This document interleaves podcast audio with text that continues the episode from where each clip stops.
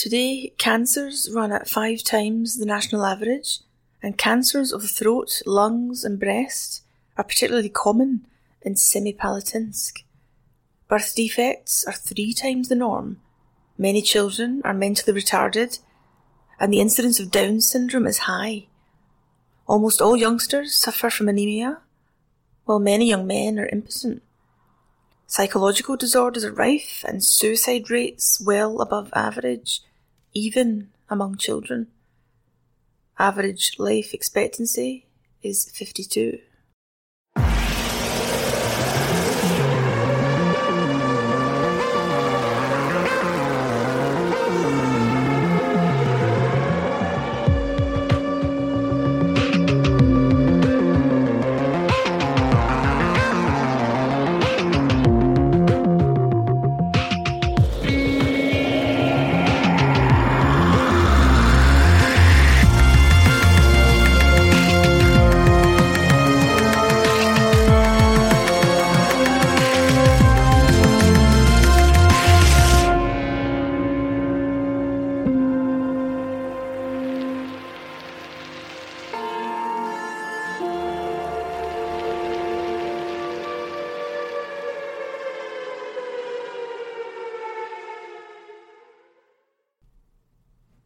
After the collapse of the USSR, Kazakhstan, a former Soviet republic, was suddenly independent and suddenly in charge of a huge nuclear arsenal. Of course, the weapons were Soviet missiles, not Kazakh, but had been sited in the country as it was formerly used as a Soviet nuclear testing ground, indeed, the most prominent and well used Soviet nuclear testing ground. But independence had come along in 1991. So what now for that newly independent country who suddenly found themselves in possession of the world's fourth largest nuclear stockpile? Well, they gave them up. Voluntarily. Gladly gave them up.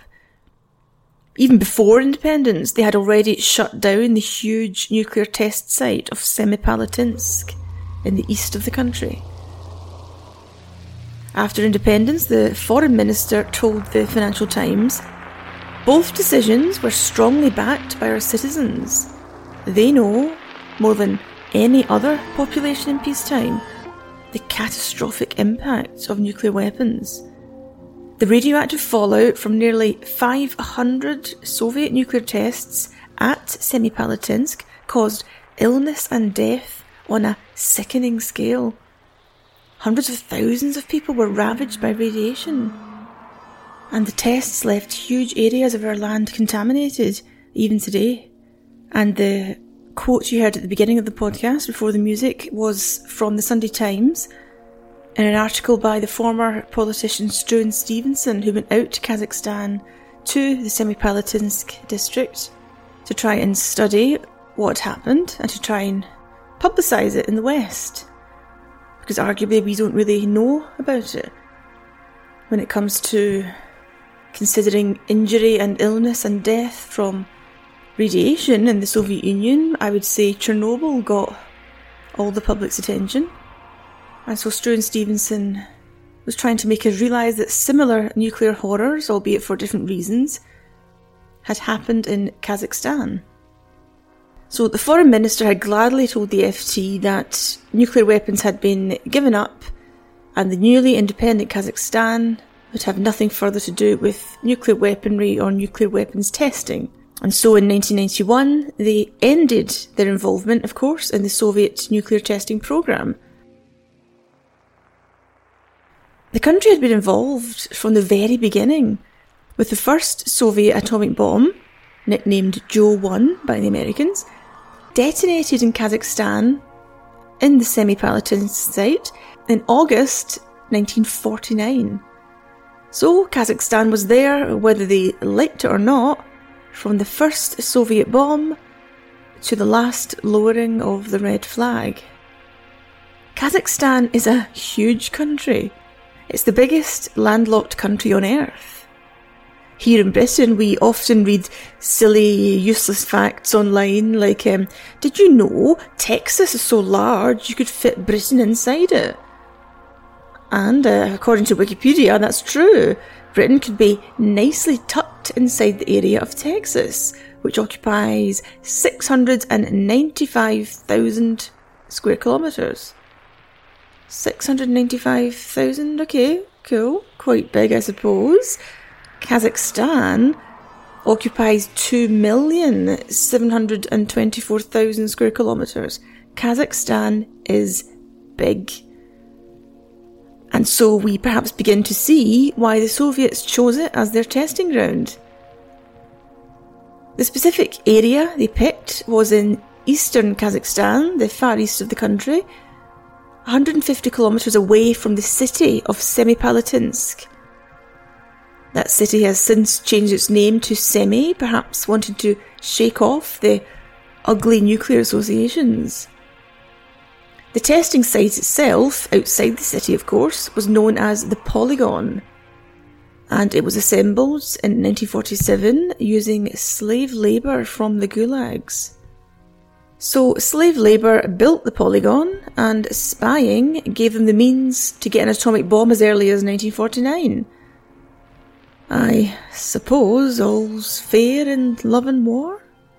Now, the Soviet Union had two main nuclear testing grounds Novaya Zemlya up in the Arctic, where the big Tsar Bomba and others were tested, but most of the testing was done in eastern Kazakhstan, in the Polygon, which of course is near the city of Semipalatinsk, who have now changed their name. Who could blame them? But there was a lot of change after independence. Uh, Kazakhstan also changed their capital city and changed its name. Once the capital was Almaty, but in 97 they changed it to Astana and then changed Astana's name, so the capital is currently Nur Sultan.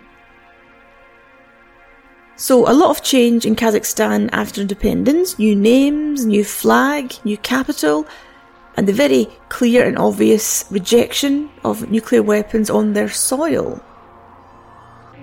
But the legacy of all those nuclear tests, uh, 619 in total, according to Fred Pearce's book Fallout, that can't be so easily changed and shifted. Of those tests, 122 were atmospheric, meaning they were done above ground, throwing their fallout up and out into the air. The remainder were conducted underground in a series of specially built tunnels. This made Semipalatinsk, or the Polygon, the busiest nuclear testing site on Earth. And also, in typical Soviet fashion, the most secretive. With local communities often being told nothing about what was going on and given no warning of the explosions and no adequate safety advice. As Fred Pearce says in Fallout, many felt the ground shake and saw the flashes and mushroom clouds, but it didn't do to ask too many questions in the days of Joseph Stalin.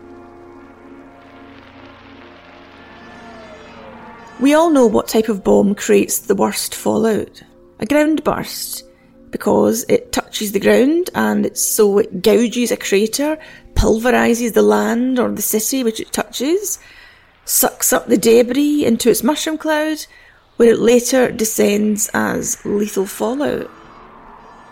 Well, the very first Soviet test, Joe 1, was done in Semipalatinsk and it was detonated a mere 120 feet above the ground.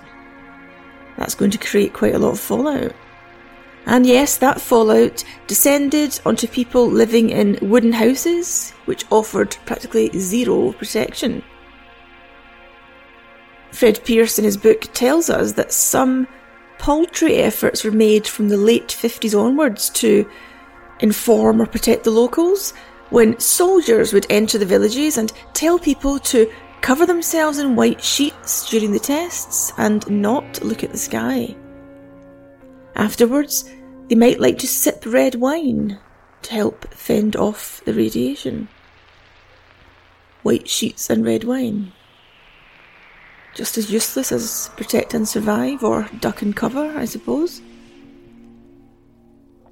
There were even occasions where villages would be evacuated. So the people would be moved out while the test took place, but their livestock wasn't. So when they returned, they would resume eating their eggs and butter and milk and meat from their animals, who had, of course, stayed behind, absorbing all the radiation their owners happily missed, and passing it right back to them.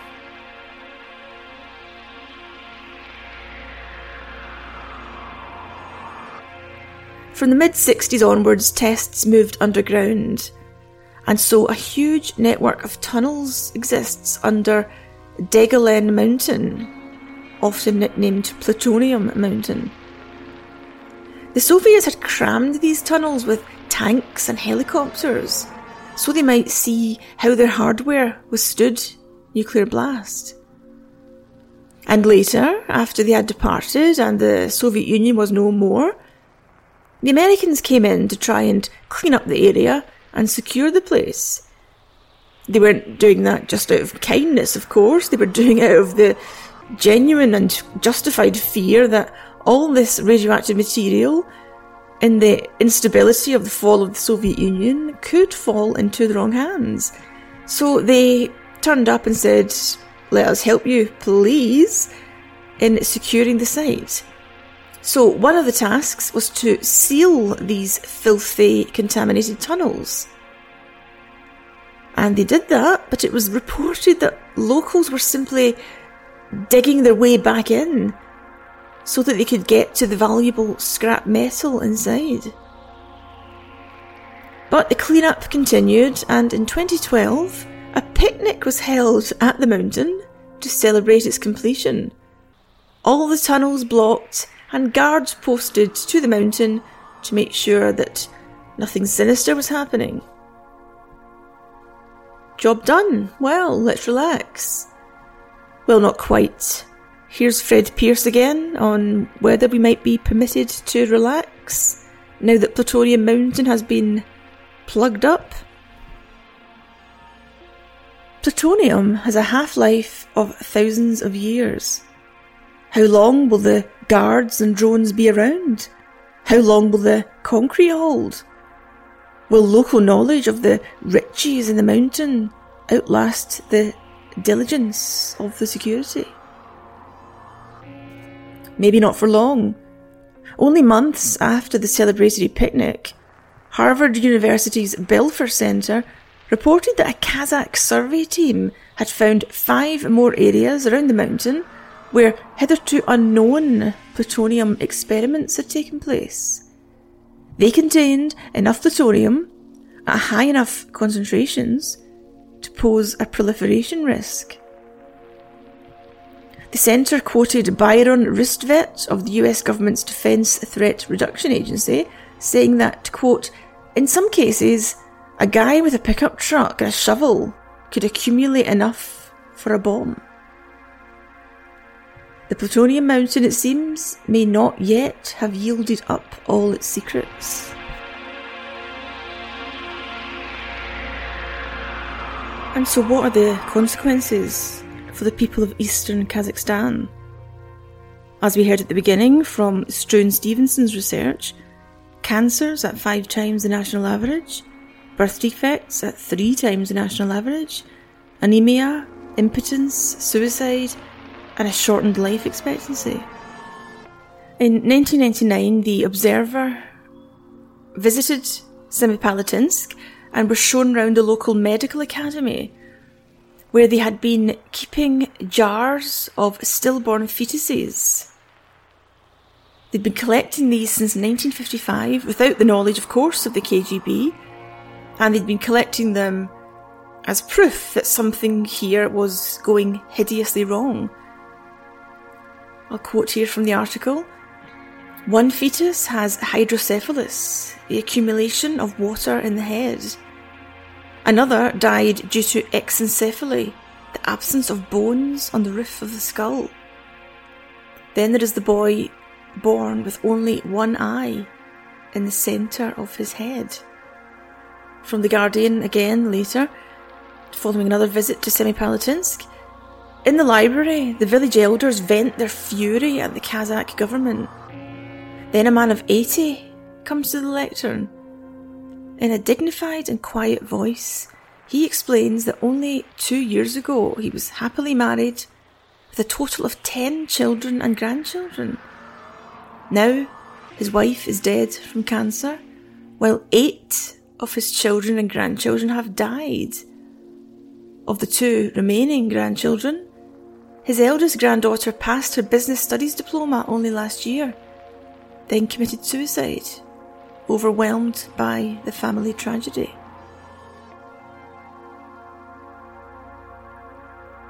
Now, we might wonder why the name of Semipalatinsk isn't well known. The Guardian, of course, uh, did great work. They, if you look through their archives, there are various visits in the 90s and 2000s to Semipalatinsk, to the villages, to the orphanages, to the clinics. And of course, as mentioned, there's the work of Struan Stevenson. But it's still, it's not a, a household name. Unlike Chernobyl, for example. Chernobyl, of course, was a Soviet nuclear disaster. Everyone has heard of Chernobyl. There are documentaries and there are dramas about it. Everyone has heard of Chernobyl. Everyone knows of the horror of the nuclear disaster at Chernobyl. But we don't all know about Semipalatinsk. Where are the Sky Atlantic dramas about Semipalatinsk? Radiation sickness and a blighted landscape and deformed children, and we have that with Chernobyl. And we had it with Semipalatinsk, but one is virtually unknown, I would argue, in the West. Maybe it's because Chernobyl was sudden. It was, of course, it happened in an instant. It was an explosion. It couldn't be hidden. We all know the story that uh, Sweden, a nuclear power station in Sweden, began detecting um, plumes of fallout coming from somewhere in the Western Soviet Union. It couldn't be hidden. It was a huge, tense, dramatic event. And it happened in an instant. It happened one night in Pripyat, and the West quickly found out about it, whereas the nuclear horrors of Semipalatinsk happened slowly and secretively over the years. From 1949 up until I believe 1989, that was the last test, I think, 1988 or 89. So, over those 40 something years, the horror in Semipalatinsk was playing out and there was no Swedish um, technician in a lab realizing what was happening and spreading the news elsewhere. It happened slowly and gradually and quietly, and perhaps human nature being what it is, that's simply not dramatic enough for us. The explosion of Chernobyl is more interesting than the slow, horrible withering of Semipalatinsk.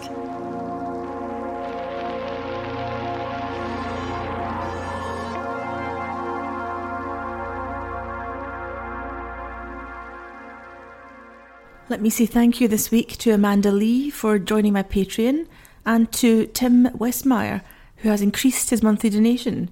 Tim also has a nuclear podcast where he analyses nuclear war films. It's called Supercritical. And yes, there's a big fat Threads episode. I've uploaded a few nuclear videos to my YouTube channel if you just can't get enough. Just search on YouTube for Atomic Hobo. I put a video up today where we talk about um, Semipalatinsk and I read a few extracts from the Fred Pearce book. And remember, if you enjoy my nuclear work, please consider donating through Patreon. You can look at patreon.com forward slash atomic hobo, donate as much or as little as you like, and you can cancel at any time.